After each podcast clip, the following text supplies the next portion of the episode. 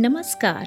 आप सुन रहे हैं भारत तथा विश्व की लोक कथाएँ बाय मीता गुप्ता। आज की कहानी है अजगर। यह कहानी चिल्ड्रन बुक ट्रस्ट के द्वारा प्रकाशित पुस्तक भारत की लोक कथा निधि से ली गई है। बहुत वर्ष पहले की बात है। एक राजा की दो रानियाँ थीं। बड़ी रानी शोभा बहुत अच्छे स्वभाव की दयावान स्त्री थी। छोटी रानी रूपा बड़ी कठोर और दुष्ट थी। बड़ी रानी शोभा के एक पुत्री थी। उसका नाम था देवी और छोटी रानी रूपा के भी एक बेटी थी। उसका नाम था तारा। रानी रूपा बड़ी चालाक और महत्वाकांक्षी स्त्री थी।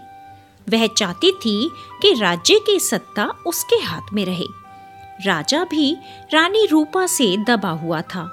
रानी रूपा बड़ी रानी और उसकी बेटी से नफरत करती थी। एक दिन उसने राजा से कह दिया कि रानी शोभा और देवी को राजमहल से बाहर निकाल दिया जाए। राजा रानी रूपा की नाराज़गी से डरता था। उसे लगा कि उसे वही करना पड़ेगा जो रानी रूपा चाहती है। इसलिए राजा ने रानी शोभा और उसकी बेटी को राजमहल के बाहर एक छोटे से घर में रहने के लिए भेज दिया। लेकिन रानी रूपा की घृणा इससे भी कम नहीं हुई। उसने देवी को आज्ञा दी कि वह प्रतिदिन राजा की गायों को जंगल में चराने के लिए ले जाया करे। रानी शोभा यह अच्छी तरह जानती थी कि यदि देवी गायों को चराने के लिए न ले गई तो रानी रूपा उन्हें किसी और परेशानी में डाल देगी। इसलिए उसने अपनी लड़की से कहा कि वह रोज सुबह गायों को जंगल में चराने के लिए ले जाया करे और शाम के समय उन्हें वापस ले आया करे। देवी को अपनी माँ का कहना तो मानना ही था इसलिए वह रोज सुबह गायों को जंगल में ले जाती। एक शाम जब वह जंगल से घर लौट रही थी तो उसे अपने पीछे एक धीमी सी आवाज़ सुनाई दी। देवी देवी, क्या तुम मुझसे विवाह करोगी? देवी यह सुनकर डर गई। जितनी जल्दी हो सका, उसने गायों को घर की ओर हाँका। दूसरे दिन भी जब वह घर लौट रही थी तो उसने वही आवाज़ दोबारा सुनी। वही प्रश्न उससे फिर पूछा गया। इसलिए उस रात को देवी ने अपनी माँ को उस आवाज़ के बारे में बताया। रानी शोभा सारी रात इस बात पर विचार करती रही और सुबह तक उसने निश्चय कर लिया कि क्या किया जाना चाहिए। वह अपनी लड़की से बोली सुनो बेटी, यदि आज शाम के समय तुम्हें वही आवाज़ सुनाई दे तो तुम्हें उस आवाज़ को उत्तर देना है कि कल सुबह तुम मेरे घर आ जाओ, फिर मैं तुमसे विवाह कर लूँगी। देवी बोली, लेकिन माँ, हम उसे जानते तक नहीं। माँ ने दुखी होकर कहा, मेरी प्यारी देवी, जिस स्थिति में हम जीवित हैं, उससे ज़्यादा बुरा और क्या हो सकता है? हमें इस प्रस्ताव को स्वीकार कर लेना चाहिए। ईश्वर हमारी सहायता करेगा। उस शाम को जब देवी गायों को लेकर लौट रही थी, उसे वही आवाज़ फिर सुनाई दी। आवाज़ कोमल और दुख भरी थी। देवी देवी, क्या तुम मुझसे विवाह करोगी? आवाज़ बोली। देवी रुक गई। उसने पीछे मुड़कर देखा, लेकिन उसे कोई दिखाई नहीं दिया। वह डर गई। वह वहाँ से भाग जाना चाहती थी, लेकिन फिर उसे माँ के शब्द याद आ गए। वह जल्दी से बोली हाँ हाँ यदि तुम कल सुबह मेरे घर आ जाओ तो मैं तुमसे विवाह कर लूँगी। तब वह बड़ी तेज़ी से गायों को हाँकती हुई घर चली गई। अगले दिन सुबह रानी शोभा जरा जल्दी ही उठ गई। उसने जाकर बाहर का दरवाज़ा खोला, ये देखने के लिए कि कोई प्रतीक्षा तो नहीं कर रहा। वहाँ कोई ना था। अचानक उसे एक धक्का सा लगा और वह स्तब्ध रह गई। एक बड़ा अजगर कुंडली मारे सीढ़ियों पर बैठा था। यह देख रानी शोभा सहायता के लिए चिल्लाई। तो देवी और नौकर फ़ौरन भाग के आए कि क्या हो गया। तभी एक आश्चर्यजनक बात हुई। अजगर बोला, नमस्कार उसका स्वर बहुत विनम्र था। मुझे निमंत्रित किया गया था, इसलिए मैं आया हूँ।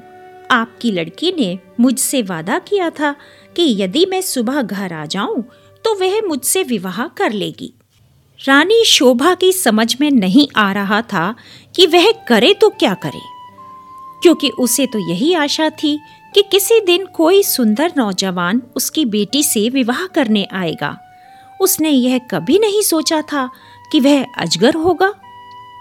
एक नौकर भागकर रानी रूपा के पास गया और उसे सारी घटना बता दी।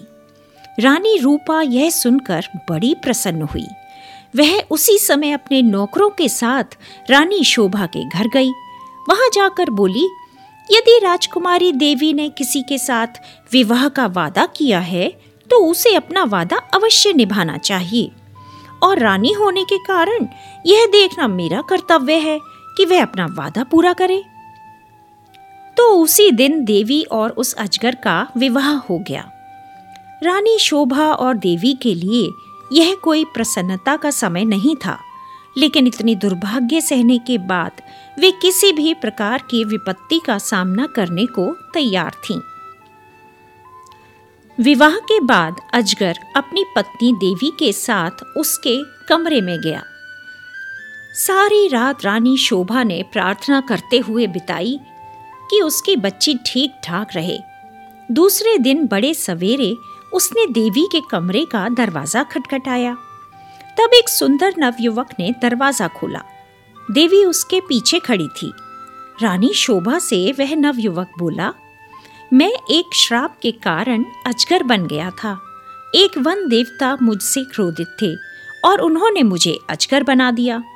बाद में उन्हें जब अपनी करनी पर दुख हुआ, तब उन्होंने कहा कि यदि कोई राजकुमारी मुझसे विवाह कर लेगी तो मैं फिर से मनुष्य बन जाऊँगा। और अब देवी ने मुझसे विवाह कर लिया है तो मेरा श्राप उतर गया है। यह सब जानकर रानी शोभा बहुत प्रसन्न हुई। वह अपनी लड़की और दामाद को राजा से मिलाने के लिए ले गई। यह बड़ी विचित्र घटना थी, इसलिए चारों ओर से लोग इस नवयुवक को देखने राजमहल में आने लगे। सभी उसे देखने के लिए उत्सुक थे, सिवाय रानी रूपा के। रानी रूपा बहुत गुस्से में थी। उसका दिल जल रहा था। उसने झल्लाते और खींचते हुए अपने आप को कमरे में बंद कर लिया। देवी का सौभाग्य उससे देखा नहीं जा रहा था। वह चाहती थी कि उसकी बेटी तारा भी ऐसी ही भाग्यशाली बने। आखिरकार रानी रूपा को एक युक्ति सूझी। उसने अपनी लड़की को बुलाया और उससे बोली, देवी का तो विवाह अब हो गया है। इसलिए गायों को जंगल में चराने के लिए तुम ले जाया करो। यह सुनकर तारा चीख कर बोली, नहीं, इतने नौकर हैं। तो फिर मैं क्यों गाय चराने जाऊँ? रानी रूपा क्रोध से बोली, यह मेरी आज्ञा है। और एक बात सुनो, यदि जंगल में कोई विवाह का प्रस्ताव रखे तो फ़ौरन कह देना कि तुम विवाह के लिए राज़ी हो, यदि वह अगले दिन सुबह हमारे घर आ जाए। तारा अपनी माँ की योजना से डर गई। वह गायों को जंगल में नहीं ले जाना चाहती थी। वह खूब रोई लेकिन रानी रूपा फिर भी नहीं पिघली। तारा को उसकी आज्ञा माननी ही पड़ी। तारा रोज सुबह गायों को जंगल में चराने ले जाती और शाम के समय वापस ले आती। लेकिन उसने एक बार भी जंगल में किसी तरह की आवाज़ नहीं सुनी, जो यह कह रही हो, क्या तुम तो मुझसे विवाह करोगी?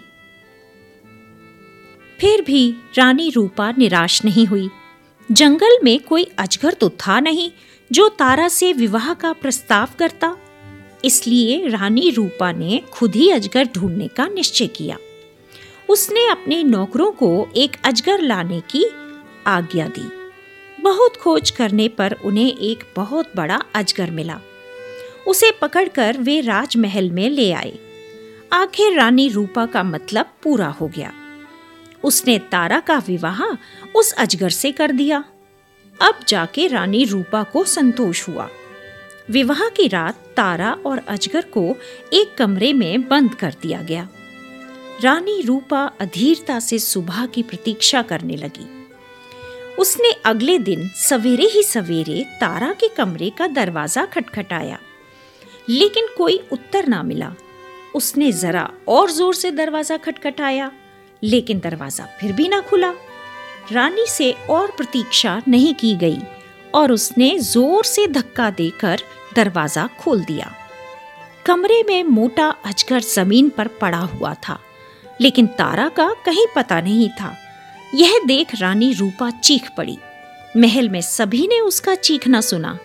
तभी राजा और नौकर भागे भागे आए कि क्या हो गया?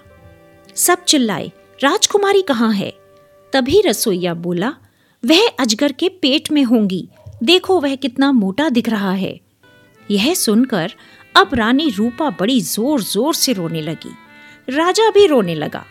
तभी रसोईया अपने, अपना सबसे बड़ा चाकू ले आया। वह बोला, यदि राजकुमारी अब तक जीवित हुई तो मैं उन्हें बचाने की कोशिश करूँगा। रसोइये ने अजगर का पेट चीर डाला। तारा अच्छी भली जीवित थी। रसोइये ने उसे खींचकर बाहर निकाला। तारा चीखती हुई अपनी माँ की तरफ़ भागी। आखिरकार अजगर की मृत्यु हो गई थी और साथ ही रानी रूपा की इस इच्छा की भी कि तारा का विवाह देवी की तरह ही किसी योग्य और संपन्न युवक से हो। अभी आप सुन रहे थे भारत की लोक कथा निधि पुस्तक की कहानी अजगर। आशा है आज की कहानी आपको पसंद आई होगी।